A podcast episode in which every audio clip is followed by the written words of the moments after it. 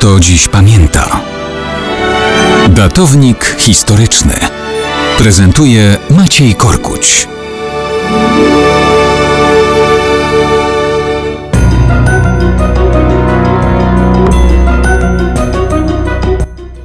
Znowu ostatnio przyznawano Nagrody Nobla.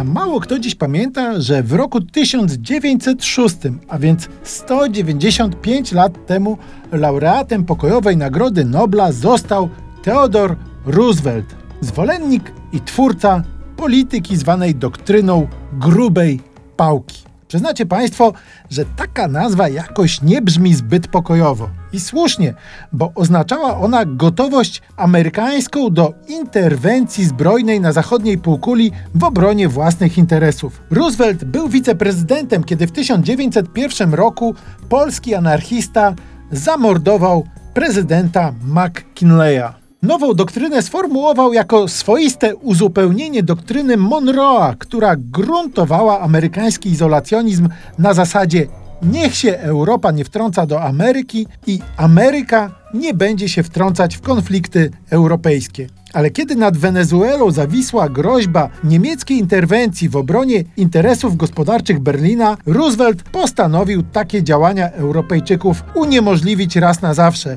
występując w roli międzynarodowej siły policyjnej. W ten sposób uznał, że USA mają prawo do mieszania się w wewnętrzne sprawy innych państw amerykańskich. I tak to się działo, że ten prezydent nie wahał się wysyłać sił zbrojnych w celu pilnowania interesów USA, innymi do Panamy. Jego następcy szli tym samym tropem, interweniując w Dominikanie, na Haiti czy w Nikaragui.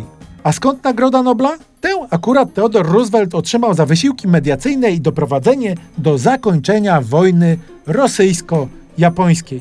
Po 50 Roosevelt wycofał się z polityki. Później powrócił, ale przegrał z Woodrowem Wilsonem. Zajął się podróżami. W czasie jednej z wypraw do Amazonii odkrył nieznaną wcześniej rzekę, która do dziś nazywa się Rio Teodoro. Przyznacie Państwo, że ta nazwa jakoś lepiej pasuje do pokojowego Nobla niż hasło polityka grubej pałki.